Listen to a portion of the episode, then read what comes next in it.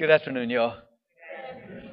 It's good to see y'all today, especially on this feast of St. Clare. Um, so many things are going through my brain and my heart that I would love to share, but I got to compose myself. I love St. Clare. Um, it's also the feast day of St. Philomena, so it's a double feast day today. So another one of the great, powerful little young martyrs of the church, St. Philomena. Um, powerful little saint. Anyway, St. Clare, a companion of St. Francis, right? So in the late 1200s, um, whenever Francis of Assisi was rising up in his fame and his sanctity um, and rebuilding the church as Jesus told him to do um, through his very life of poverty, chastity, and obedience. Um, a young girl by the name of Clare, also from Assisi, uh, saw Francis and she just loved the way of life that he was starting to live. And she was a beautiful girl. Like physically, she was just a stunning young girl. And uh, but she had this great love and wanted to follow the way that Francis was living, and so she went and asked him if she could uh, follow in in his footsteps, and he said no. He said the way of life that we live is too hard for women. So, spoken like a true man, right? Um, so she ended up really just feeling this call, and so um, so he ended up giving permission, and she ended up living um, not in the caves like he lived, but uh, lived in this little uh, chapel that he had rebuilt. This little chapel is one of my favorite places to go to whenever I visit Assisi. Um, you step back into 1200s whenever you go to Assisi. It's the most, it's my favorite place in all of Europe. And this particular spot is my favorite spot to go pray um, because it's right on the edge of the mountain. And it overlooks the valley.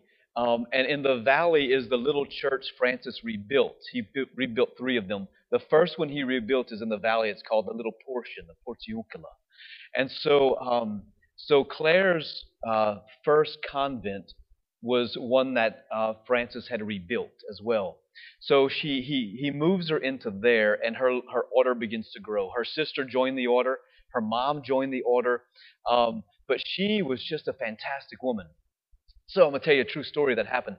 Um, whenever I was in Assisi, my first, uh, my second time, um, I was there for uh, with some buddies of mine from the seminary, and every morning I would go down to her, her not her basilica, but the little convent that I was just talking about, where she first lived.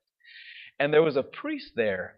I don't remember his name. He spoke full Italian. It was now the novice. It's where the novices that are Franciscans, the men, they live there now. Um, and so he was the novice master, and I don't know why, but he, whenever I walked into the place, he saw me and he darted right over to me. And in Italian, he goes, Benedictus. And he blessed me on my forehead. It means blessing in Italian. Benedictus. Boom. And I'm like, that's kind of cool, right? And so then I go pray, and then I walk out, and I see him again, and he comes over to me again. Benedictus. Boom. And I'm like, this is kind of cool, right? I'm just getting these free blessings from this priest. So the next morning, I go back over there. He sees me again. Same thing. Walks up to me. Benedictus. Boom. I was like, what is up with this? He ends up taking me on a tour of the convent.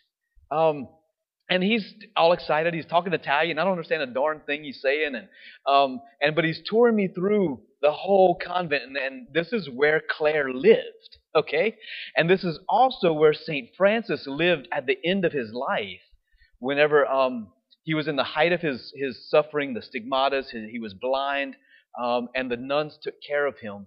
And the famous prayer of Brother Sun you know, praise to you, Brother Sun for your beautiful, robust, and strong. It's called the Canticle of Creation. In the height of Francis's suffering, he composed that prayer in this convent. Okay? Super special. And so he's touring me around, and I don't know why he's doing this. It's kind of freaking me out. I'm like, wow, this is kind of cool. Well, he opens up a door, and there it's like a junk room.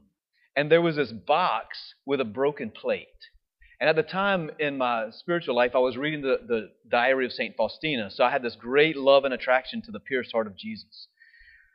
So there's this broken plate, and the very center of the plate um, was right there. And I looked at it, and it was beautiful. It was hand painted, and it was the very center was the crucifixion of Jesus with a spear going through his heart. That was the only thing on it. And I don't know, remember what the rest of the plate looked like, but that part was broken and it was separated. And I saw it and I was like, oh, that's beautiful. And he goes, he picks it up, he says, for you, for you, for you. And I'm like, you to give that to me? Like, this is kind of cool. Like, you can't use that plate no more. Your spaghetti would go right through it if you try to glue it together.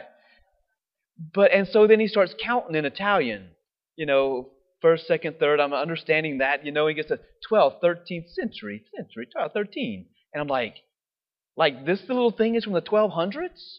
Like St. Clare could have probably eaten on this thing? And he goes, see, see, for you, for you. I'm like, oh, sweet. So I have this cool little centerpiece of a plate that has the pierced heart of Jesus on, on the crucifix, on the crucifixion. So I don't know if St. Clare painted it. I don't know if she ate on it. I don't know what it was, but some little holy nun painted that from the 12th century, or from the 1200s. Um, and now I have that piece, right? So it's just kind of super cool, and it just reminds me, like you know, like life is kind of like that plate, and we can have our whole plate put together, but if we're missing the very center of the plate, that very center part of our own lives, well, then the plate's no good. And what is the very center? It's Jesus crucified. It's the pierced heart of Jesus. That's the fountain of all grace, of all mercy, comes from the pierced heart of Jesus. And so I was sitting there, I was like, man, that is what it's all about. That's the meaning of life. Without that piece, you can't use the rest of the plate. And so in our own lives, maybe that's something for us to think about. Clare understood that well. Jesus was her everything, right? There was nothing more important than Jesus, especially Jesus in the Eucharist. There's a wonderful miracle that happened with St. Clare. Um, the coming up up the mountain, they had people was always waging war on each other, and coming up the mountain one day was some of the neighboring guys to come and plummet the city of Assisi. And so the little nuns went to Clare and they said, Clare, the the whoever they are, the Perusians or whatever, coming up the wall, you got to come. So Clare went and grabbed the Blessed Sacrament and went out to the wall of her convent. She held up Jesus in the Eucharist. And coming from the Eucharist was rays of light that shone down and blinded all of the the, the soldiers that were coming up. And they fell down to the ground. They took off running. The entire city of Assisi was saved because of Clare's faith in the Holy Eucharist. And so let us take that lesson today.